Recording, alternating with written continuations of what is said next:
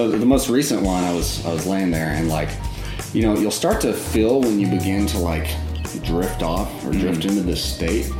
But what typically happens is like we lose awareness of it, so we drift into a sleep state.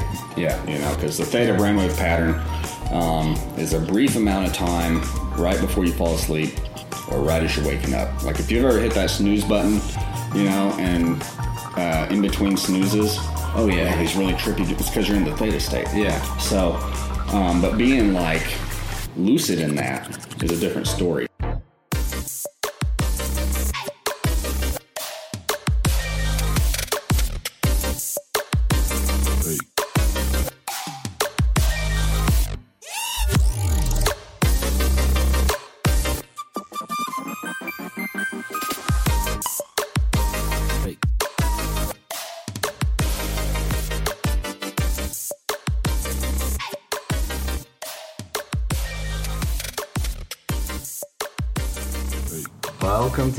Podcast. My name's Chance, and this is a good episode as always. We are talking to Matt and Jeff of Theta Float Spa here in Springfield, Missouri, the headquarters for this podcast. If you didn't know where I'm from, anyway, if you don't know about float tanks, I'm surprised. Isolation sensory deprivation tanks is another thing you could call them, but uh, I guess they don't they don't market it by that name anymore because it sounds freaky or something. I think it sounds badass. Sensory deprivation tank. It's like where you go to train your brain, your mind, or something. Uh, we'll get into all that in the episode, and um, I've got something really exciting to tell you. If you've never floated before, this is a really, really good time to go try it out if you're local to here because if you use the word interverse as a coupon code or just tell them, they'll give you a $30 float, which is half off. And I'm telling you, it's definitely worth the full price for the experience, especially if you've never done it before. And um, I'm not gonna like go into trying to convince you because after listening to the episode, I think you're gonna be pretty intrigued. And uh, yeah, so before I get into the interview, I'm going to play some uh, Joe Rogan talking about float tanks because he's really the guy that kicked off the the current trend that's sweeping the country right now where float spas are opening up everywhere. He popularized it by talking about it on his podcast. If you don't know about Joe Rogan podcast and you enjoy listening to him talk like this, please go check it out. I'm surprised you're not already. Um, yeah, there's a lot of better podcasts than this one, and you should get on them. This one's cool too, but really, I want you to check out the more advanced ones if you're not, because there's a lot of good information out there. A lot better than trying to take it in from scrolling uh, news feed and reading random articles that are really just clickbait. Those don't have a lot of good information. But when people actually reflect with each other in a conversation, like in podcasts, you get some cool shit. You get what people really think, and you get the useful information that they apply to their actual lives. And so, all in all, I think it's a super futuristic medium, and you should get more into it. You should make your own podcast. I'm thinking Matt and Jeff are going to. They seemed pretty into the idea. Anyway, I love you. Thank you for checking out the show. Please share it with people, and please definitely go to Theta Float Spa. Now here's Joe Rogan.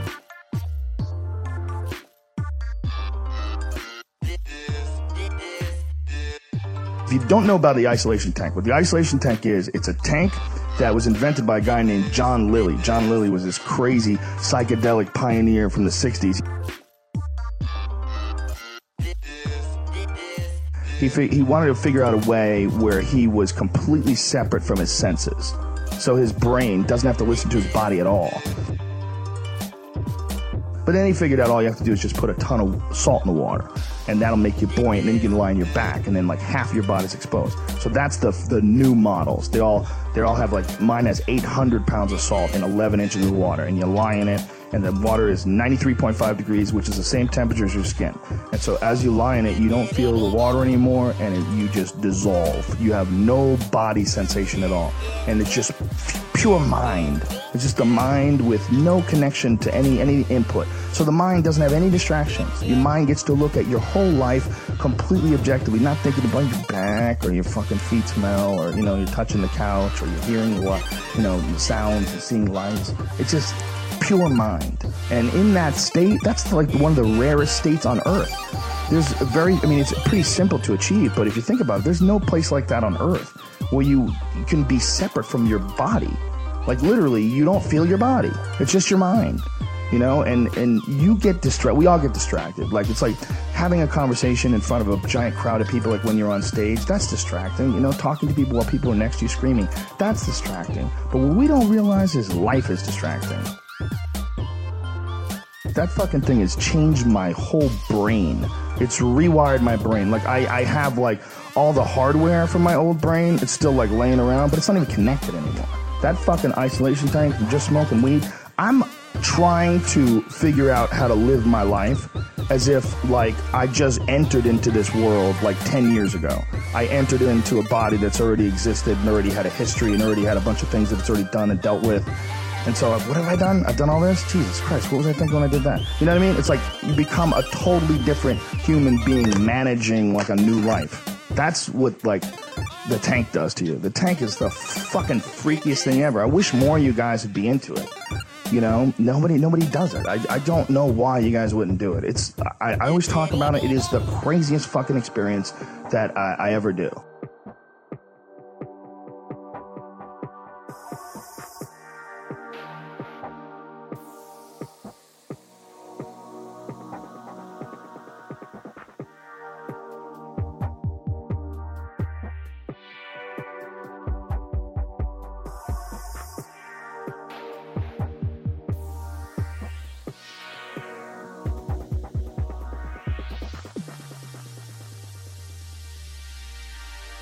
Everybody, welcome to the podcast. Go ahead and introduce yourself, Uh, guys. Yeah, my name is Matt Blystone, and um, I'm a floater. Yeah, we're here at Theta, by the way. Theta Float Spa in Springfield, Missouri. we were talking about floating for that reason. Kind of felt like that was an NA meeting Yeah. entrance. Yeah, I have to- Oh, yeah, I hate I'm gonna be like, introducing. Sometimes I just go. my name's Jeff, and I'm a floater. Yeah. Hi, Jeff. Hey Jeff, Uh, thanks for coming. Keep uh, coming back. Jeff Simmons, and I do uh, a lot of different things, but mostly music. Wait, Music. did you say Jeff Simmons and I? And and I do a lot of different things. Okay. Yeah. What, uh, are you in a band? You do any, Kind of. kind of? Not really. do I you work play, on a man? project with a friend of mine doing like soundtrack music and mostly sound design for like movies and stuff like that. And then I'm doing the commercials for this place, and uh, so video, audio stuff mostly. But That's awesome. Yeah, he, he's he's kind of one of those closet geniuses. Yeah. you know, he's like in his little lair, like doing all this stuff, and yeah, it's because I'm scared It's of crazy. girls. Yeah. That's all you gotta do. To get really good at something, just be scared of girls, and you'll you'll be awesome. It's true. all kinds so of, much more time. yeah. You have all the time in the world. Yeah, yeah, for sure. You're onto something, man. Yeah. I wish I had had that idea. It's too late for me. You Just gotta get really weird, and then you're good. I wonder if you put like a shelf in the float tank and just set your laptop on that, like how much more you'd get done. you could just uh, float. Yeah. You have like a floating chair, like you know, you got Kinda a the- swimming pool. Yeah. It's kind of the opposite of. the whole point. Yeah. Uh, yeah. Yeah, I'm gonna be as productive in the float tank as possible. I'm sure I thought that at one point uh, today, like, yeah, I'm gonna meditate the shit out of this float. Right, right. I kind of did though. I stayed in the conscious breathing zone the whole time. Didn't really drift off into like l- crazy daydreaming or falling asleep. Yeah. My first float, that totally happened. I would kind of would fall into a thought hole. You know? Ye old thought hole. I Yes. always slip in and out of it. But, Yeah. uh, yeah. So, so, so, did you feel like whenever? I mean, did you feel the theta state at all this time? Were you kind of? I think I was approaching it at the. I think I was just getting into it at the end. Actually, yeah. I was uh, fully physically relaxed and got a great bodily benefit out of this float. But I think sometime I'm gonna have to like book a double session. And Cool, to yeah. just like someday I want to do like an epic long float. You know. Yeah. Well, I was just thinking about that, like having um, like the floating Olympics. to see like you know who could float the longest, who could float the fastest. You know. Who can go longest without having to get out and pee? What, what's How do you float the fastest? I don't know. You get out really quick. you get in, you float, and then after a couple seconds, you're done. Yeah, yeah. You, What- uh, wasn't there a story about somebody that did like a Oh, solid there's like yeah, like eight hours and stuff. There's Yeah. been a lot of people that do that. Um, Yeah. I attempted it one night and I got three hours in. To do an overnight? Yeah, yeah, I got three hours in. It's actually a funny story. It's when we were building this place, right? And Yeah. So uh, the float tank was out here, and there's nothing but framing and stuff. So, Yeah. so I got off work at uh, at the pawn shop, and I came here and did a bunch of construction. Well, then I showered off and uh, I hopped in the float tank, but it was it was like three o'clock in the morning, you know, and I was like, oh, cool, I'll get like three or four hours of sleep, you know, it won't be a big deal. So I'm climbing in this float tank naked, you know, of course. There's nothing on the windows, and I'm like, yeah, I'll get out before anyone shows up in the parking lot. So I go to get out of the float tank, and I I, I climb out completely nude. I look over, and there's the parking lot's full and it's like it's like it's six on the dot, you know. And I'm like, in oh my morning? god! And I jump in there, and I'm just thinking somebody out there. Yeah, six in the morning. I'm like, somebody out there just saw some random naked guy climb out of what looks to be an ice box at six o'clock in the morning. Get really confused and jump back into this ice box. I was hoping somebody saw that, but it turns out that there's a uh, over here at Essential Yoga. There's like a six o'clock um, morning meditation yoga session, I think, with Rod Buckner. Um, I, I, I don't know if anyone saw or not, but I think it's a, I think it's better to assume that one person did, and they're like, did anyone else see the naked guy jump out of the space tube? totally. Yeah. yeah. Is that the weirdest situation you've been in floating? Um, weird in a different way, sure. Um, yeah, I've had some pretty spiritual experiences in the float tank. So, um, I feel like maybe I've floated more than most people in Springfield. Uh, yeah, I would bet so. probably. You know, because there for like a month straight, I was doing it like three or four times a week. You know, and so I don't know. Yeah, it's like um, it's kind of like the psychedelic spaces. The more that you go to it, the more you have your footing in that place and can. I mean, I assume. I don't know. I probably would get to the theta faster and faster the more I floated out. I assume. Yeah, and uh, you know, a ninety-minute session would probably be really beneficial for you. Yeah, I think so. Whenever we get this third tank up and going, we're going to allow people to do ninety-minute sessions. Awesome. And um, you know, if you book the the last float at night, you know, just let me know and I'll I'll hook it up. You know what I mean? Unless I got plans or something like that, but you know, I'll let you know if there's a night that I don't, and then you can, you know, float on as long as you want. Yeah, if anybody So- listening to this has been curious about floating and has and is a local to Springfield or wouldn't mind coming to Springfield, couldn't recommend it enough. After my second experience with it, it's something that, like I was just saying, you kind of would build on every time, and yeah, I want to come back and keep going. I'm sure you can attest to the benefits of having done it a whole bunch. Sure. Yeah, yeah. Well, the thing is, like the first time, like a lot of people try it for novelty. Yeah. But the first time your brain is like, it's in this place that is unlike any place it's ever been. You know, probably the closest would be like your mother's womb. Mm-hmm. But even then, um, it was very loud. Yeah. Very loud, a lot of commotion and stuff. You know, digestion. this getting moved and jostled. Movement, jo- yeah, you know. So even that was not as minimal as far as sensation goes as, as what this is. So your brain kind of the first time is just trying to figure out what's going on. So it kind of runs in circles. you know? Yeah. Yeah, well, for me, that's kind of where I thrive. Mm-hmm. Is like novel situations, and so like when I first did it, it was in Chicago at Space Time Tanks, which is like one of the oldest uh, float spots in the country, and they had like really good rates up there because well they probably have everything paid off, and uh, it was during Lollapalooza in 2011, and I, I got like two one-hour sessions and split them up. And the first time I went in, it was a little hard to get into it, but then like it was pretty awesome. The second time I went in, I was like seeing flashing lights and stuff, and I was like really in a really deep meditative state.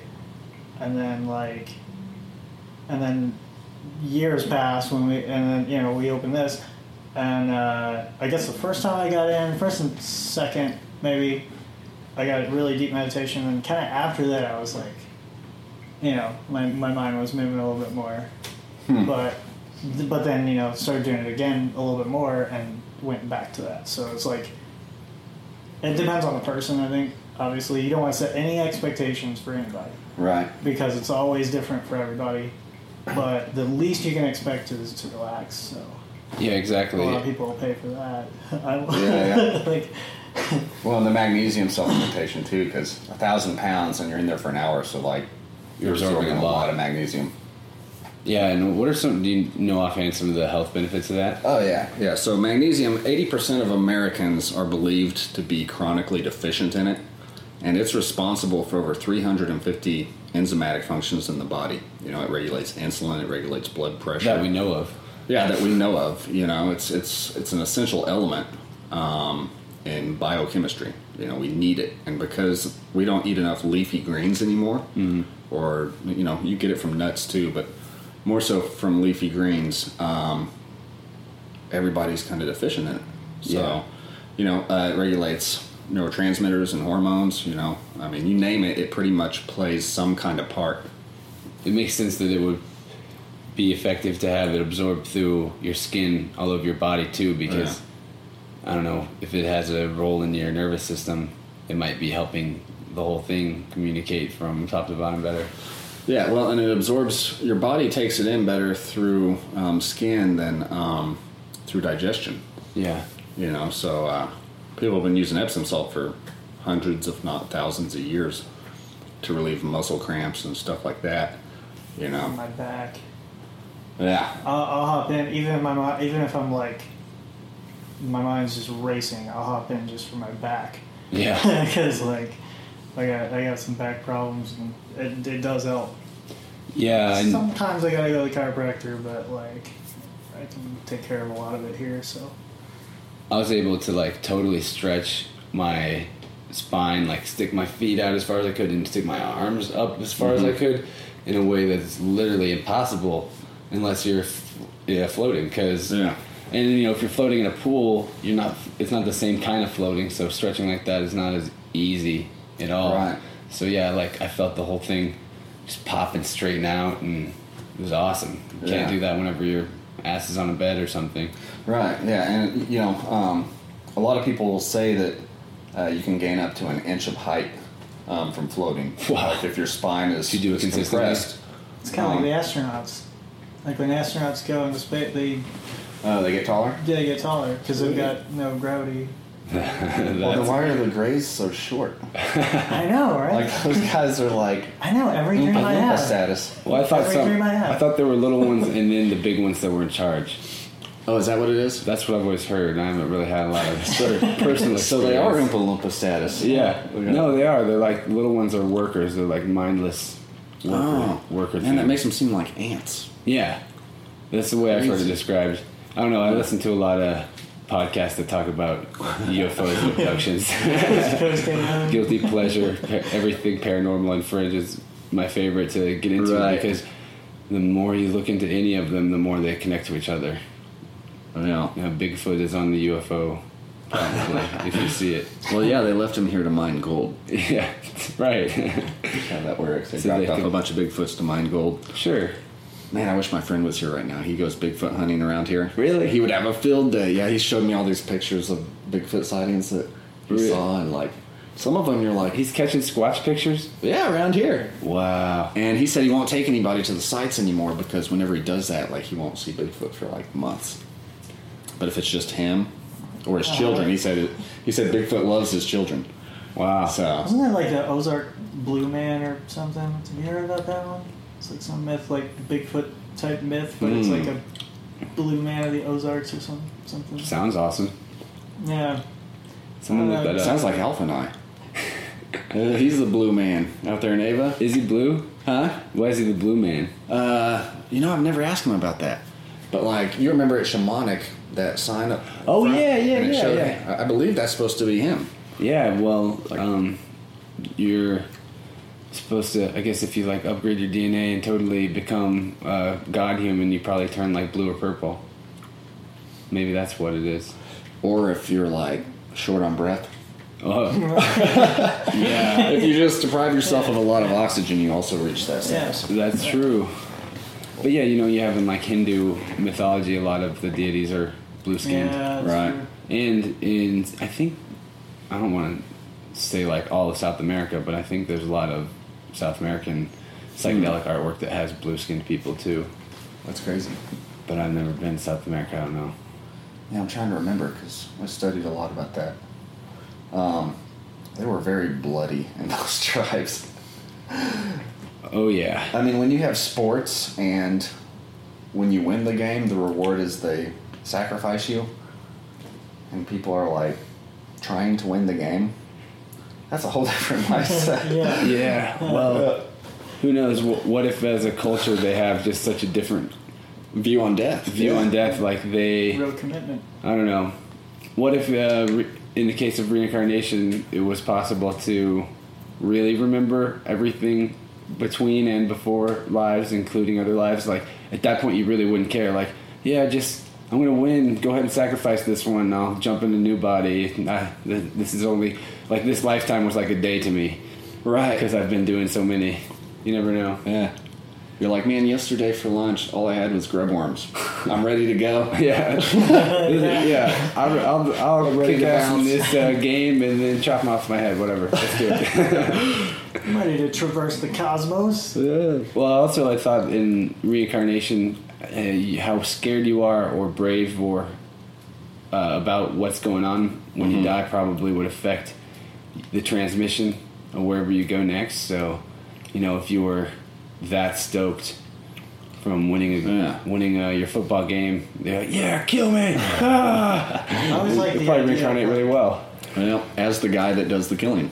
I, I, I always thought it was funny in uh, in Buddhism. I don't know if it was the Dalai Lama that said it, but somebody, the Buddhist said that the uh, that atheists were the most Buddhist, like understood impermanence better than a lot of Buddhists because of the reincarnation thing. Because the idea, you know, that there's a like with the sand mandalas or whatever, and they wipe them away Yeah. for because they want to teach people impermanence. It takes them days to do those things, sometimes months, depending on what they are. Right. And then they just sweep them away. No one sees them. No one's no one's supposed to take pictures of them. I mean, you see pictures of them, but It's- nobody's supposed to. And they just wipe them away. But then they believe in reincarnation, so it's kind of funny. it's kind of Yeah. Yeah, like the mandala is not really going completely away if you're reincarnating. yeah, yeah. Yeah, some of it's coming through. But if you you could look at it like the consciousness that created the mandala is the thing that's continuing, just like in the case of just like in the case of the sand mandalas. Yeah, but then the but then the central idea is letting go. So like if you're if you're like, well, I'm gonna come back. Like if I if I do that, you're still holding on to something in order to.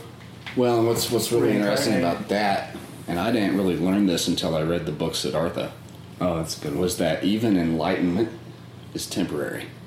Right. You know what I mean? Yeah. If the if the nature of everything is that, you know, Yeah. Yeah, nothing's permanent. I think people have moments of enlightenment throughout their life multiple times too, just like moments of extreme presence. Anytime you get so awestruck by like the beauty or the love in a situation, that Or could be like- like, a momentary enlightenment. Absolutely. Maybe. Like even like an epiphany, I think is like a Yeah. little Yeah. bit.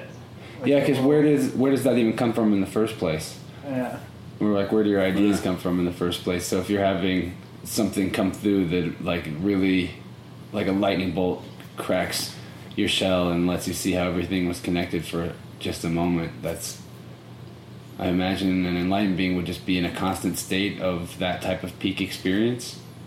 Hmm. So I don't know why you'd want that would seem like it would dull the experience to be in a constant state of peak experience.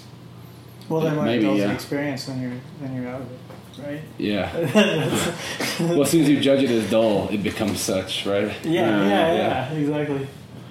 Yeah, I, I honestly think Alan Watts is a perfect perfect example of like good Buddhism. You know, because he's never like really attached to any notion. Except drinking. He, he loved to drink, but you know. But that's the thing. He wasn't attached to the idea that drinking was bad either. No, right. You know, it was, Yeah, he didn't um, seem to too harshly judge himself for it. Maybe. yeah. I don't know though. I didn't know him.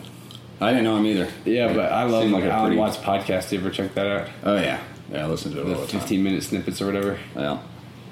I bet he floated if he was around. If it I was, bet he would have floated. someone probably hit him up and was like, "Dude, you got to try this." Yeah, yeah, I'm sure he had a lot of friends and uh, into those types of things. yeah. How long did he last for anyway? He was like 55. How, like what what year or around what year did he go? 70s maybe? 70s. Yeah. looks like When, when did John Lilly kick off the floating revolution? 50s. Okay, so he definitely would have had the So window yeah, it's to possible float. that he could have he could have been involved. Man, Um, that's crazy. Floater's been around that long. Yeah, so yeah, John C. Lilly, um, for the people listening in, is the inventor of the uh, sensory deprivation tank. That's what they used to call it. People nowadays they try to avoid that because they think it sounds scary. I think it sounds awesome. Yeah, I think um, but yeah, he invented the sensory deprivation tank because he wanted to see what would happen if the human brain was deprived of anything to do. It would it be kind of like a muscle and it would just atrophy, you know? And then what he found was that- experimented on himself too. That's kind of brave in a way. yeah, yeah. He started out experimenting on himself, and then he started doing tons of ketamine and LSD and doing it, and started finding even deeper states. And When he put a box on the beach or something, wasn't that one of the things he did? He'd get, he'd, Yeah, wasn't one of the He'd first ones actually in the water? he'd get the on a beach, he'd make like this box, and he'd get in it, get naked, and just end this naked in this Really? box on the beach. that's, Yeah. that's- That's that sounds story- a lot like yeah. That's one sure story heard I heard. Uh, Yeah, I mean, he also started um, projects to try to communicate with dolphins. Yeah. Like, he saw that dolphins were extremely sentient. Um, he started to lose his credibility a lot because he was doing psychedelics way more than he probably should have. Oh yeah. Um, and so other scientists were kind of like, yeah. But um, so then the people who owned Samadhi tanks started um, producing the first commercial tanks in the 60s, I believe. Uh, Glenn and Lee Perry out in uh, California. And that's when it started becoming accessible to everybody. Mm-hmm. And it started getting bigger and bigger. And then in the 80s, it kind of died off because of the HIV uh, epidemic. You know, everybody thought, well, nobody knew. yeah. Really, Everybody how thought you you, could sit on a toilet or Right. So, turn a doorknob or shake a hand or, uh, or look at someone wrong. or And, yeah. We've all already got it probably. yeah, yeah. Somewhere along the lines. or But, visit, um, visit the wrong church. Or, Yeah. visit- Not visit a church. yeah, not. Yeah. Um, so yeah, but in the past five years, um, the industry's really been booming, and it's thanks to people like Joe Rogan who found it, and it literally changed who he was as a person. You know, he credits a lot to floating. well, he's a huge part of why it getting traction again. Yeah. like, Yeah, for yeah. sure. So You can say that about a lot of things that Joe Rogan endorses, though. Mm-hmm. He's kind of, he's like, I don't know, he's just a trustworthy dude. that, and he's very loud. Yeah. you know and um, he also he has a, a good way of speaking about things you know he's not like this is it and you better believe it you know he's like He stays pretty neutral. he stays pretty neutral i mean he definitely has his opinions but Yeah. um, And uh, I actually, I know most people heard about, like most people I've met, heard about floating from either a friend or Joe Rogan. Uh, I actually found out about it from Josh Freese, the drummer from. Uh, he was in the Vandals, A Perfect Circle, and Nine Inch Nails, awesome. whatever. And uh, I was, he was releasing a solo album, and he did this thing where it was tiered, like the Nine Inch Nails album. There was one of them. It was before the slip, but I can't remember what album it was. But they'd have like different packages. So they'd have like a, you know, uh, twenty bucks for the CD or whatever, and then like twenty five for a CD and T-shirt, and then like up to like two thousand dollars for like you know all this crap. And he was making fun of him, and he started he started making different tiers of his album, and they were just ridiculous things. Like one of them was uh, go with him and Danny Carey down to Tijuana and do mushrooms. another one was like Name your uh, price. yeah. Uh, another one was, uh, uh, oh man, it was that, oh he'll play on your album. One of them was that he would record drums on your album, uh, and then and then one of them was uh, the Volvo that they used in the first Vandals tour. Like he still had it, so he's selling that and a, a signed snare drum from the Perfect Circle tour. And I don't know if these were after he like revised it or whatever, but people were taking him seriously, and they started buying this stuff. And he's Uh-huh. like, "Oh, well, I might as well make it real." So, yeah. So it's like a I was kidding, but now that you're giving me money, yeah. yeah. So it was like a '94 Volvo, I think. And uh, and I went to the bank and I really wanted to get that Volvo because I needed a car. so I tried to get a loan. It was like ten grand for this Volvo. It it, it was like uh, one of those diesels, one of those good, a good car. It's like It was literally just a old. it's an okay price even. Yeah. Yeah. It was 10 grand. And uh, it was like for the one tour, like 30,000 miles maybe. It was amazing. So I was like, Wow. yeah. Bank wouldn't give it to me because the car was too old. Oh, Only because the car was too old. Otherwise, I would have been out to LA and grabbed that car. Well, that's when you start robbing the bank. yeah. Go Yeah. to the next bank. Rob the bank. You But uh, but yeah, I talked to his assistant and stuff, and then but one of the th- one of the items in there was uh, one of the like lower price ones was go with him to a float spot and float in float tanks, and I was like, what is is that? and I just started looking it up, and I was like, that looks really cool, and so. And so that was probably about two years before that Lollapalooza trip. And then when I found out I could do it, I was like, I want to try that. So yeah, actually, actually, I met Jeff because um, Sean Sean Garton and I uh, came up with this idea of creating this float center, and we were looking for investors. So we started a GoFundMe, and um, and Jeff was buying like three or four Oh, yeah. floats a week, like pretty much every time he got paid. Yeah. and I was like, hmm. I was like, man, this guy really likes floating. I think we should. Not only did I like floating, the, the, the GoFundMe was the cheapest floats you could possibly buy anywhere in the whole country. Yeah, we had them uh, at thirty dollars, which is half off our normal Uh, price. Yeah, it, it, it all looked promising. And I was like, uh, oh, and actually, I wasn't going to give you money, but then I talked to, I talked to uh, a friend of mine who knew you, and he's like, no, he's a stand up dude. He's a cool guy. And Who I was it? Like, uh, uh, uh, I'm, now I'm going to feel bad. that- See, I didn't, I didn't know this until now. Now I'm gonna feel really bad that I forgot his name. Uh, but and it's one of those things like I know his name. And he probably doesn't even realize he's like a crucial link yeah, Getting in this place yeah, created. this even happening. Yeah. uh, guitar player works at uh, uh, uh, Kaleidoscope. Oh, Ryan. Ryan. Ryan Cup. yeah, Okay, yeah, Ryan. Yeah, yeah. Man, I'll have to give that dude. A I love that That guy. dude gives awesome hugs. Yeah. Do you know him? yeah, yeah. He does. I, I mean, if he gives really good hugs, he's around shows. I've probably seen him. Just go into Kaleidoscope and be like, "Hey, where's Ryan Cup?" Okay. And then walk up to him and be like, "Hey, can I have a hug?" I love you, man. Yeah, and, and he'll be like, "Yeah, brother." You I know, was he, gonna he go totally there. would. It would be an awesome hug. You'd be like, "Man, I'm really glad I did this."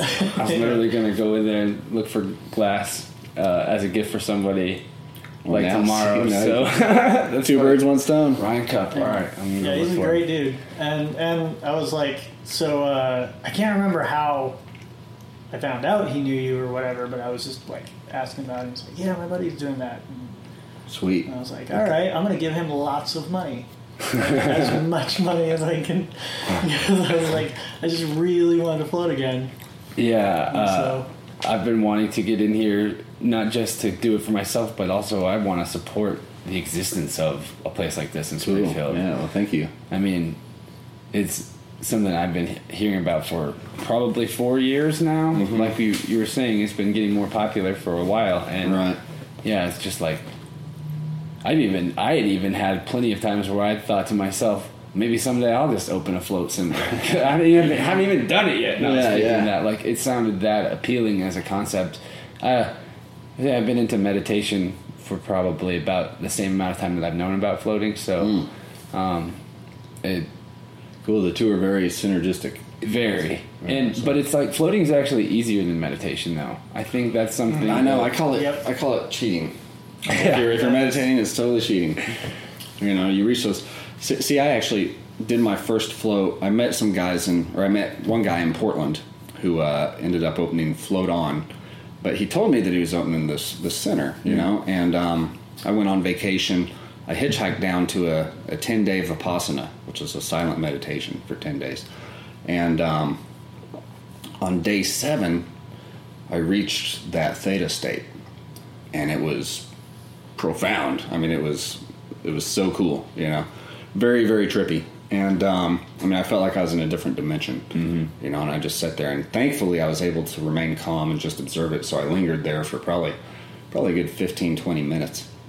Um, but whenever I, I came back to Portland, it was like probably four or five months later.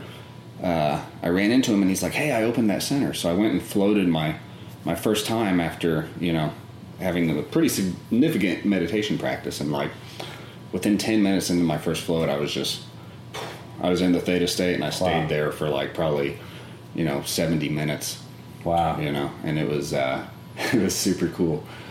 But since then, because I don't meditate that much anymore, um, I don't hit that theta state super often. Yeah. And when I do, I get so excited that it kicks me out. you know, so it's like, hold on, hold on, Dude, that's Settle what down. happens to me when You're I'm outta here. meditating too. Like uh, the shift happens, and then the like the blast of light or whatever it is that coincides with that. I'll just like open my eyes and snap out of it instantly. Yeah. yeah. It's like the the shock of tran It's almost like whenever you transition from asleep to awake and you have a jerk, but it's not. I wasn't falling asleep, you know. Right. Yeah, that, uh, the, the thing that always gets me out of it is that notification for achievement unlocked. Yeah, yeah. that always just throws me around ah. every time. Takes me right out of the immersion in the Now moment. it's in the theta state. Enjoy your time. Oh, Yeah. See ya. That's yeah. funny. So the most recent one, I was I was laying there and like, you know, you'll start to feel when you begin to like drift off or drift mm-hmm. into this state. But what typically happens is like we lose awareness of it, so we drift into a sleep state. Yeah. You know, because the theta brainwave pattern um, is a brief amount of time right before you fall asleep or right as you're waking up. Like if you've ever hit that snooze button, you know, and uh, in between snoozes, Oh, yeah. you have these really trippy. It's because you're in the theta state. Yeah. So, um, but being like lucid in that is a different story. So, um, you know, I was, I was in the tank and I felt myself kind of like, well, I felt my body go away for one. That was the first thing. And then I started to feel like this kind of like tingling sensation. And I heard these chimes, kind of like really high pitched wind chimes, you know, like in the distance. And, um, and then there was this sound of vibration, right? So uh, the sound started getting louder, and as it did, I actually saw this frequency, this light frequency coming towards me. And I opened my eyes, or I thought I opened my eyes. It, it totally felt like I opened my eyes. And it kept coming towards me. And as it hit me, like my entire body vibrated to that frequency. And it was so pleasurable. And I got so excited that it, it, it booted me out. And my heart was like boom, boom, boom, boom, boom. You like know? hit- yeah, it's like hitting going to the ohm or something. Yeah. You were like hitting the universal source code. Something, man. I hit something. That's cool. I've uh, I've actually had experiences of staying like falling asleep, but not actually falling asleep and getting into theta, and uh, not in the tank either. I mean, but like getting into theta and ending up getting out of my body instead of go- Nice. like staying in that zone and staying conscious and not drifting off. Mm-hmm. Um, I don't. I haven't been gone for very long. Like usually, not very far from my body is where I like pass out, sort of. Right. It's uh, it's weird. It's like how long. It's sort of like the next level of meditating in a way, because getting getting to that state, don't not kicking yourself out, and also not falling asleep, like staying right there in the balance. Like it's a focus thing almost. Yeah. So I wonder if you can like perform Inception that way, like like you leave your body and you fly over to Tibet and you sit on a mountain and you meditate and then you leave that body. you know, then like then all of a sudden you're like, oh man, where did I put that body? Oh, It's like that's what multidimensional humanity is about. yeah, dude, it's crazy, man. I uh, less I, I've done it, one thing a couple of times where I see stars, Oh, and I can even at some points just lift my head up. I can actually physically move in the tank, and I'm still seeing stars, and that's really cool. Yeah, but it doesn't last very long after I lift my head up. Yeah, yeah, yeah. Yeah, I think stars are somewhat typical because I've heard several other people be like, "Yeah, I felt like I was Yeah, and it- floating through space and I could see stars and stuff." You know? Yeah, and at first, uh, the, like the first time it happened, I thought it was like maybe I was seeing reflections of the water droplets or something. And I was like, but there's no light in here. There's no way that that's what I'm seeing. And I even Right. And then I went to like touch the roof of the the ceiling of the of the, of the float pod. And that wasn't what it was at all. Like, like, oh, it's in a completely different like space entirely. Yeah. It's a different layer of the onion that you're yeah, looking it at. was totally. just crazy, and that of course kicked me out of it. But You it was like I was just like, wow, that's crazy. It's almost like our experience of reality is a bunch of layers of perception that can be peeled back, peeled back, peeled back until TNT. until you. I mean, the thing you were talking about going into just seeing seeing the light of a frequency and feeling the pleasure of just merging with that energy. That's not that different than a DMT experience, really. Other Right. than it's less visually aggressive and more, even and it maybe even more just the source. you Yeah, it's, it's definitely not like being shot out of the psychedelic cannon like DMT is because that's like zero to a billion in a matter of seconds. You know. yeah, exactly. It's That's uh, light it's a speed. smoother transition. That's Chewie hit the punch it to light speed. Totally. Yeah. Um, You haven't done that for a while. But yeah, you, you know, not everybody experiences hallucinations and stuff like that. So I don't want anybody to think that that's just a, a gimme. Yeah, yeah, In I fact, it's do. it's not that common. Um, I was completely without them this time. were you? Yeah. But the first time you experienced them? First time I saw a lot of lights, I Mm-hmm. would fall into thought patterns that would uh, be really, really intense. I was also way higher on marijuana the first time than I was Yeah. this time, and maybe mm, I might have had a little bit more regularity in my meditation and uh, qigong at Yeah. that time than uh, my last couple of weeks. I've had a very high priority to play video Yeah. games. Oh man, yeah. Know, uh, yeah, we do that sometimes. it's the state you're in when you go into the tank that probably determines the state that you'll have in the tank. Right. Which, which, by the way, there is a waiver you must sign saying you, know, are not under the influence of anything. Oh yeah, so don't tell Matt if you are. Keep it cool. Yeah, I'm really bad at noticing. So, As long as you don't act a fool, it's just like being anywhere else in public. You can do what you want as long as you're not hurting anybody Yeah, or yourself. right. Um, It'd be hard to drown in there. Yeah, you know, the only person that's ever died in one uh, was this guy, and he was famous, um, but he took a bunch of ketamine and then There's your problem right there. went face down into his homemade float tank. And that was the end of that dude. So, if you're going to float, float face up. Right. That's, that's my, it's a personal tip. Yeah. I just think it's better that way. Yeah. Less salt in your eye. Come in sober so you don't think face down is face up. I mean, you can breathe Yeah. through your blowhole, And Butthole? Yeah. but it's hard. You have to It's practice a lot to be able to breathe through the butthole. yeah. Yeah, I didn't even know you could do that. It's Oh man, now I've got a new thing to try. yeah. Years of practice and uh, it, the training is very dangerous. well, I can imagine. I'm never gonna have a lame Saturday night again. I think though you get like talking to, to when you start talking about like hallucinations and stuff, it does it does freak some people out.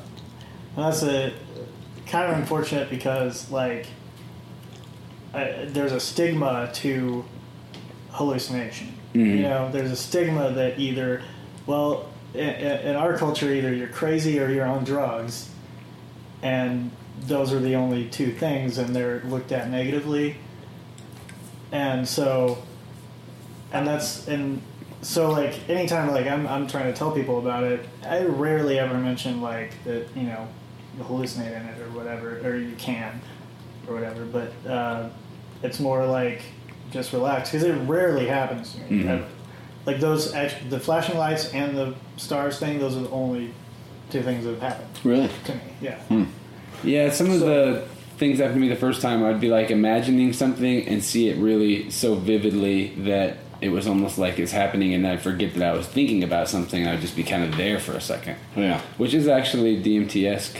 Um, But what I'd say about the hallucinations is it's not like you're going to be aggressively assaulted by uh, a Yeah. barrage of psilocybin level crazy Right. elves Like and shit. demons or something. It's yeah. not going to be like that at all. It's really like if there's something in your mind that's been hanging out in there, or there's some energy uh, surrounding you, you might see something that might symbolize that, uh, like an image, a face, something. But it's not going. In my experience, it's not going to like go off on you unless you start focusing on it. Right. If you focus in on anything, then your imagination will kick off, and you'll start seeing it expand and seeing Yeah. more aspects of it. Th- you know, going tripping on it more. You know, that's that's true whenever you're just sitting there on the couch, spacing out and thinking about something. And Yeah. it's true in the float tank. So it's not going to be that different than being in your own mind. You're just not going to have any uh, physical. Yeah, Well, if, if you're seeing if you're seeing demons attack you in the float tank, then you probably got some demons. Yeah, you're probably having a bad time. You outside should probably it. acknowledge them at that point. You know. Well, I, I actually like that kind of thing because that's what I deal with my no, but I deal with my I deal with my shit. You know, like that's Yeah. the thing. You get in there, and if something is keeps cycling in your head, you deal with it because there's nothing else to do but deal with it. Yeah, if Right. you're in the most So- comfortable position possible, which is a float tank, and you're still uncomfortable, then you need to sit there because you're uncomfortable being yourself, and you should probably, you know, I'm okay. I don't want to tell people what they should do, but you would you would Right. benefit from from getting past that. Everyone's got a degree of uncomfortableness just being alive. The Yeah. Buddhists talk about it all the time. Yeah, I use uncomfortableness as a guide towards where I can grow. Exactly. You know what I mean? And, and I'm glad you brought that up because there's been a few people, um, you know, and I'm definitely not dogging on them, but uh, and it's been very minimal actually um, compared to how many people we've had come through here. But we've had a few people that like 10 minutes in, you know, they got out, and whenever I ask them like, "Hey, is everything okay?" They're like, "Yeah, I just can't do nothing for 10 minutes." or 15 minutes Hey, or whatever yeah, and i'm like that's, that's how some people that's that's why you're probably the person that needs this the most. Yeah. you know what I mean? Because I feel like that's a natural human thing to be able to. But it's been so like not bred out of us, but society has definitely kicked it out of us. It's like if you're doing nothing, you're not being productive. Oh yeah, Well, and the other, uh, the other thing about that though, like uh, especially like I've got like I got diagnosed with ADHD recently, and uh, to take Ritalin and stuff, um, which does make it a little bit harder to float. But I'm getting back into it. Uh, the when you look up like ADHD and how it how it's worked like evolution wise, we became you know. Uh, we started having agriculture. We started like kind of settling down instead of being hunter gatherers and always moving and always looking out for threats. Constantly looking out for threats. Constantly, you know, like paranoid about everything. And instead, okay, let's own some land and let's just grow everything, breed everything, and then the threats are less prevalent. And I think, and then some people like would get stuck in that mode, and so that's that's the people always looking for stimulus, always looking for something, you know, always So looking you for think it those happened a long time ago? Yeah, I think I think that's been a thing, and I don't think there's anything wrong with it. I don't think that I there's- don't either. You know what I mean? Like it's just different people have are on those different like a lot of our societal quirks are related to Yeah. that shift from our evolutionary Yeah. background to an agricultural lifestyle. Yeah. See, and, you know, I feel like a uh, lot of things up. Yeah, I mean that's that's the, that's the first time I've really really heard about that. Um, but you know, I, I felt like it was it was more recent um, because you know at, at some point humans, you know, we weren't surrounded by so many other humans. You know what I mean? Or so much stimulus. Yeah, yeah. Like if Yeah, you, if you go into the woods, like you know, your ears will tell you if something's coming, and then you pay attention. You know, like like I find my most zen moments when I'm in the in the wilderness. You know, like of course I'm not you know in bear country surrounded by or Africa where there's you know leopards and stuff creeping up on me, but I feel like because now, especially with computers, we grow up with businesses and stuff trying to get our attention. Everyone's trying to get our attention And not make, this, and make us that, think buy it's that. our idea too. Yeah, Yeah. And, and they're playing on that. They're playing on that like survival instinct. They're playing on that Like if You're- look at logos of different businesses, they're all a sun or an eye a lot of times. Yeah. It's just like playing on these like Or a really flower. archaic symbols uh, that kind of hit some kind of core thing. In Primal insecurities you and stuff are played on too Yeah. in the way that things are marketed. Yeah, yeah, and so like so yeah, it, it's worse now, probably, but Well, in a different way. Like Yeah. whereas okay. you can so be in the zone with like if you were, I think you can be in the zone with anything because obviously if you get if you're ever like if you're ever playing Dark Souls and you beat a boss in three tries and you feel like an absolute badass, you were in the zone. Oh, yeah. You were like, and that's pure stimulus, but you're still focused. You Yeah. still have a focus. So I think you can like that whole like walking meditation or or doing any activity fully. You can- fully focusing on any activity. Right. You can get into the flow as long as you don't think about it. Right. Yeah. Yeah. Yeah. And so you can do that, and I think that's like part of the thing. Like we we spent just hundreds of thousands of years uh, just like looking for berries and trying to kill things, you know, and that was we probably were in the zone. That's you know what I mean. Like we we had evolved that so well, and then we moved on to uh, well, let's you know let's make a patch of land. And well, where did that other part well. I feel like Well, then there was more to do once we started. well, there's more to do, yeah, but there are different work. things that we're not we, we haven't like honed. You know what I mean? Right, but there's like more to pay attention to. Yeah. You know, like if you're just looking for berries and watching out for danger, like that's there's not a whole lot to do. But if you're like, okay, I gotta wake up, I gotta go feed this cow, and I gotta go over here and till this field and whatever, then all of a sudden you got all this stuff you gotta Yeah. keep track of.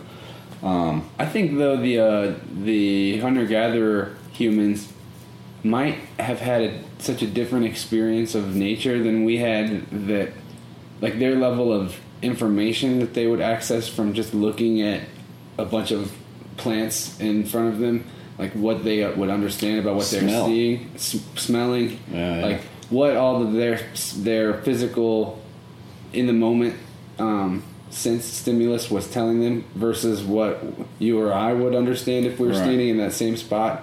It might as well be two different universes. Yeah. You know, like so it's interesting because if you put them in uh, like the middle of Times Square in New York, they're going to have a overload like oh, what the hell's going on whereas you put us in their environment we're just gonna be like chill you know right, right. Or there's not enough going on. Or yeah, Or yeah, there's you're- not enough going you're on. in Times Yeah. Square. There's all those screens, and you're like, Yeah, that's a good Huh. thing to point you're out. just playing with your phone. You're just like, Yeah. But I noticed Oh, in yeah. the tank though that I like I hear all the time. I hear really loud to less loud, sometimes really bad frequencies all the time. Just like ringing in my ear, different vibrating patterns of it in different places. Some places it's way worse than others. Like at, at work, I hear it way worse. Um, anyway, like around big screen TVs, I hear it really bad. Anyway, I'm, I'm used to just literally hearing that all the time, unless I'm out camping or at a music festival or something. And I noticed in the tank, I wasn't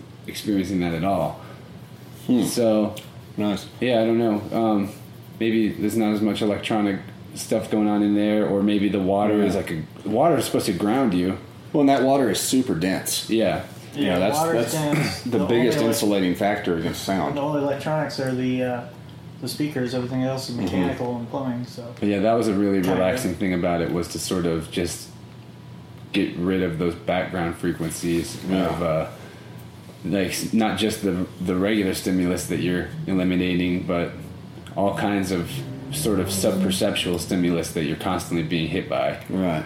Is all gone in the tank. Yeah. Well, well, this is supposed to be really good for uh, children with autism Really. Because they have a hard time uh, filtering input. Mm-hmm. You know, so like that's why a lot of times they'll prefer like a small room, small enclosed room with like nothing going on.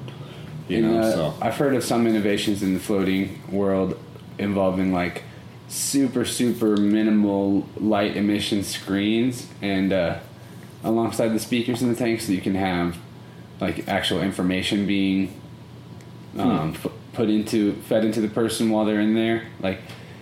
And that would be, a, I feel like that would be a really effective way of focusing on learning something or maybe just give like maybe give yourself a cool experience, um, Right. Just a cool artistic or artistic color experience. therapy, or I Yeah. do have a surprise. I do Yeah. have a surprise, but a surprise. it's not done yet. it's not done. are you going to unveil it now, or are you going to wait? some. I don't, uh, should I? Huh? I'm gonna tell you. I haven't even told you. I don't. Yeah, you have. Have I? Yeah, yeah. You told me. He, you tell me Uh, everything. Yeah. Okay. I do.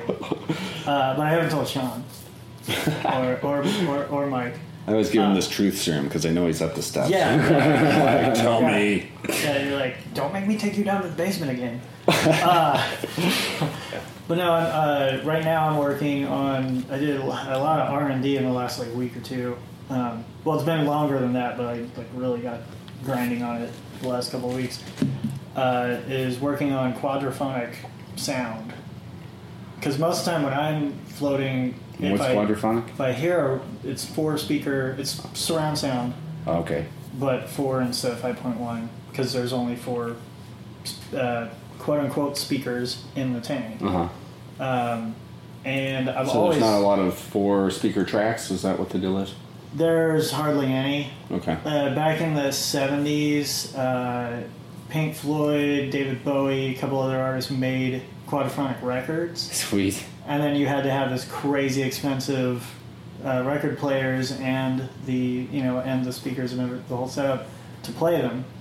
Um, uh, actually, the uh, Flaming Lips I think had one that was it was like two albums, and if you play both albums at the same exact time, Oh, like you could sync them up. Hmm.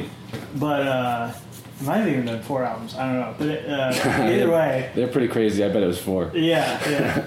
but uh, either way, I've uh, Nine Inch Nails put out a 5.1 album at one point, and the band I used to uh, be a huge fan of, and I guess I was technically in the band, never jammed with them, was uh, this band Poor Man's Vision, and uh, and we we had talked about like doing a surround sound mix, something I've wanted to do for a long time, and the tank's like kind of the perfect place for something like that Yeah. because you're not going anywhere. You're not like you know, and and you're centered in the space. Like regardless, like you move around a little bit. Um, so I've figured out kind of with minimal tools. I'm trying to get a better budget for it, but but like basically like a Raspberry Pi and some other stuff, and putting together a surround sound mix inside the, the tanks. Could I bring binaural beats in and uh, play them in my tank? Sure. Yeah. I mean, you'll have to have waterproof headphones. Um, oh, you can't play it from the speakers that are. Well, you uh, could, but oh it's yeah, supposed to it be wouldn't isolated, yeah, so- Yeah, no, you're good. Make a good point there. Um, also, one of our tanks has a window on the top of it that a monitor can be set down in and stuff like that. And whenever you mention like people training in there, um, it's actually been there's a lot of research um, done on how visualization training is just as effective as actually doing something. So, like if you can adequately visualize like your golf swing or um, anything, that your brain doesn't know the difference. It go it'll go ahead and process that information as like how to move your. I wonder if you're focusing on doing it a certain way to improve it, if that will actually train you in a way better than doing it physically, where you might repeat a pattern that you've been in that was incorrect. Possibly. It could work the opposite too, though. If you're visualizing, you know, your golf swing wrong, I suppose. Maybe. Yeah, but why'd you do that? Just be like, visualize it right, brain. All right. I don't know. Whenever I visualize things, it's almost as much a component of it is the um, like the label that I'm giving the visualization as much as it is what I manage to sort of imagine or um, mentally see. yeah. I don't know why that is. We uh, we had a uh, actually we have several MMA fighters that come in and float, and uh, Alex he was the first one to start doing it in this area, and um, he started coming in before his fights and floating, mm. and you know after the first one he said it was he felt better in that fight than any fight he's ever been in, you know, and he won, and then. Uh, the second time he came in before a fight, he actually visualized the fight Wow. that time, and um, he said that his adrenaline started spiking so much that at one point he literally like uh, moved like he was in the in the fight, Wow. and like, uh, and and he said at that point he was like, "Oh, you know, I'm in the float tank." and like, you know, um, So the visualization was like that intense. Which is yeah, why he was really into it. I kind of That's so cool. Which is why I don't know about putting like a screen in there. You know, like I, I Yeah. I feel like you're gonna do more because like when I'm in there, the the quadraphonic thing, I might do that once a month maybe. It wouldn't be like I wouldn't Not listen every to time. the whole time I'm Yeah. in there, but to come out of it, I, I've I've already been writing like some tracks to like wake up to, uh, and so having that would be really cool. But like. Um, I, I, I come up with a lot of riffs like while I'm floating. I noticed physical bodily reactions to certain thoughts I would have at times too that were like maybe that's happening whenever I'm in my normal life, but because there's so much other stimulus, I'm just not in my body enough to go, oh, Right. this thinking that made me literally feel this, you know? right, like So- tense up in a certain area or something. Yeah, or yeah, stuff, Yeah. or like the adrenaline thing you're talking about, or just feel your he- uh, heart rate elevate a little bit. Just like lots, there's a million different ways that you can have sort of a physiological reaction to a thought, Right. and that was a that was very cool to be able to see a one to one immediate result like that. Yeah. Yeah, it's it's pretty interesting, and, and you know, honestly, like I don't think there's a wrong way to float. You know, I Other than encourage. upside down or uh, face down. Yeah, other than face Other than down. face That's- yeah, yeah. Okay, there's one wrong way to float. Um, but you know, I encourage people to experiment as much as they can. Of course, um, the legal system uh, right now will not let people experiment with certain things, Uh, which really sucks because I think it would be super profound if if everybody were able to, you know, ingest some psilocybin or something and, and jump in the void. oh yeah. But it's it's it's one I of think those. that could also go get out of hand as well. Yeah, for But, sure, Yeah, but- yeah. Yeah, you wouldn't want it to be. You you would want. You would hope that the culture would um, probably evolve people that ended up filling the role of being able to guide others through those experiences, just as it actually always has and already ha- has right now. It's just all done outside of legality and has to be done underground and in secret. So Right. and that causes people who don't actually know somebody who can guide them or help them, but still want to seek the experience to then accidentally create a bad outcome for themselves because they don't, Right. you know, they don't know what they're doing. So really, it's the whole the whole restriction model that's causing the harm, not the substances so much. Yeah, yeah, I totally agree with that. And um, you know, I think you know, I think it's safe to say that most people who are interested in floating for um, purposes of seeking altered states Yeah, have probably you know sought those states before in, in various means. You know, and hopefully would know when was the right time and when was not the right time. You know, I'm, I'm definitely not trying to like push people to do this because obviously we won't let them do it here. You, Yeah. you know what I mean? But um, I just wish that that was a, a thing that people could do. You know, just like back in the tribal days when people would have ceremonies and they would, you know, get together and you know, if, if there's one thing about psilocybin, especially especially with new research, Oh, yeah. it's shown that um, you know it treats all kinds of mental illness. You know, or not even necessarily. I won't call it illness because I feel like you know, I've been depressed before. I've been anxious before. I've been all these things before.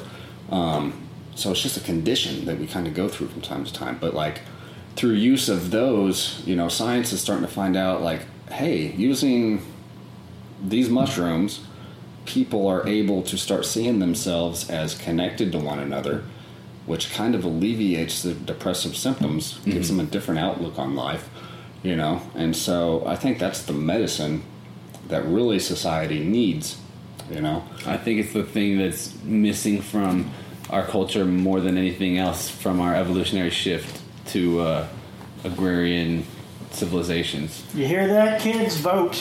Vote. Uh, I don't endorse voting. I don't endorse the government. Yeah, well, I- I don't Nobody's in charge. I- yeah. especially especially after wouldn't- this last. I wouldn't normally, but the idea of someone being able to eat a pot brownie and go in the tank is kind of cool. Oh Like, yeah, being able to legally do that. yeah. Legalize freedom. Yeah, yeah, know. totally legalized freedom. And um, what I've learned recently is my vote does not really matter. Oh yeah, I uh, I really don't think it does anymore. You know, I've, uh, you know, well, anymore. It's a it's I a haven't voted in marketing metric now. Yeah, it, it, it gives the illusion of freedom. it's- That's what it does. It's like, hey, you have a choice. See, you can put in your little uh, ballot, yeah. and then you know maybe you'll win, maybe you won't. And it's like, I'm hoping that reality is like a quantum computer where every possible state is within the system, and so like each person literally gets to have their own universe, and whatever you decide uh, for yourself ends up affecting the direction that your own personal version of Earth goes in. So Okay. I'm thinking like. I'm just going to not vote. I'm just going to adamantly declare that nobody is in charge of me except myself, and everyone can be in charge of themselves, and see if maybe, you know, after whichever one of these clowns gets Yeah. elected, the whole thing doesn't just go away. Well, I think that's already true because just based on like the biggest problem in philosophy is subjective versus objective Yeah. reality. And you really could make that argument that everyone has their own universe. Yeah. It's, it's really I think that's how parallel universes work. Like that they f- if they found parallel universes in the math for physics, then maybe that's what they are. They're just each person's subjective split experience of the same thing, which you- is life. yeah, yeah. I tell you what, though, man, like. I've been having my own universe for a while, and like, then all of a sudden, some guy in a suit came up and like yeah crushed the universe. It was like, hey, come check out this universe in a cage. And that was Yeah. that was not the universe I wanted to be in. You know, someone else was in, it was like uh was it Mr. Smith off the Matrix, you know, Yeah. it's totally Yeah, totally wrecking but- my universe. Yeah, but did that experience wake you up to a, a greater experience eventually? Uh, you know, it woke me up to realizing that um uh, there's like, a lot of bullshit in this society. You know what I mean? I was Yeah. like, wait a second, that doesn't make sense. He's like, sir, what's going on here? He's like, sir, in objective reality, you can't have a tent at a state building. You can't just set up. and you have to put this fire out. And I'm like, but I collected a lot of dung for that fire, man. I followed these buffalo around for weeks. And he's like, this is all I understand. Get in this cage. yeah, no kidding, no This is kidding. it. So, um, yeah, but we've been fortunate. We've had a lot of people come through here that are super, super cool. Like, you know, I feel like uh, Oh, yeah. creating this place has created a larger family for Yeah. me. You know what I mean? Like, I meet people all the time that I'm just like, dude, I'm so glad I know that you exist now. Like, you know, and then they have these experiences and, you know, they come out and talk about them, and it's just like, Yeah. you know, it almost feels like the union that you feel after a good mushroom trip. Yeah. You know what I mean? It's like you start connecting to people in a different way. And Well, if everything is all, if if it, if everything is technically yourself, since it's all your internal experience that determines what your reality is, then like all the people that are joining your family, sort of in your life experience, are just you reconnecting to more and more parts of yourself and sort of merging with them in a way. I kind of noticed it with you guys. You have a really good. Uh, you have a bond beyond just being business partners. I can tell. yeah, well, it's been you know, and it, at first it was uh, it was a cautious thing. Yeah. there's a lot of money involved. Totally. and then it was like, Yeah. and then it was like, nah, man, this is teamwork. We're doing something profound. Yeah, we, we got bunk beds. yeah, yeah, yeah. yeah, we put on our old Boy Scout uniforms. Yeah, like, yeah, yeah. Awesome. You know that dung fire? We roasted marshmallows And on it. like, hide the banana. Oh, that, that, that spot was so good where you hid that. Yeah. Never, Uh, never found it. I, that's that bond, you know? Yeah, yeah. Well, we're not Uh, talking about that bond, Jeff. Jeez, man. So, you guys want to mention anything to listeners about Theta or any promotions or anything at all? Yeah, before we kinda actually, things actually up? I was going to. Um, anyone listening to this, uh, I'm. You know, I'll give you a promo code. I gotta think of it real quick. you can always let me know later, and I'll put it in at the end, beginning of the episode or end too, or the end beginning. Oh, okay. I mean, we could just use um, Interverse. Yeah. Yeah, put in promo code Interverse, um, half off floats, so thirty dollars. Cool. I don't care how many you buy at that rate. Wow. You know, so um, That's a that's a big one, guys. That's half off, and uh, I, man, if I'll be getting on people to take advantage of that. well, we feel like your audience is um, probably prime for this. You Mm-hmm. know, so uh, it'd be nice to get more of them in here and um, just make it affordable. You you know what I mean? Like sixty bucks is a big hit on me. You know what I mean? So like thirty's not so bad. Yeah. Thirty's not so bad. So Yeah, get in here, guys. They've got really awesome uh, local artwork on the walls for sale. It's just a super chill, zenned out vibe with the Zen Master.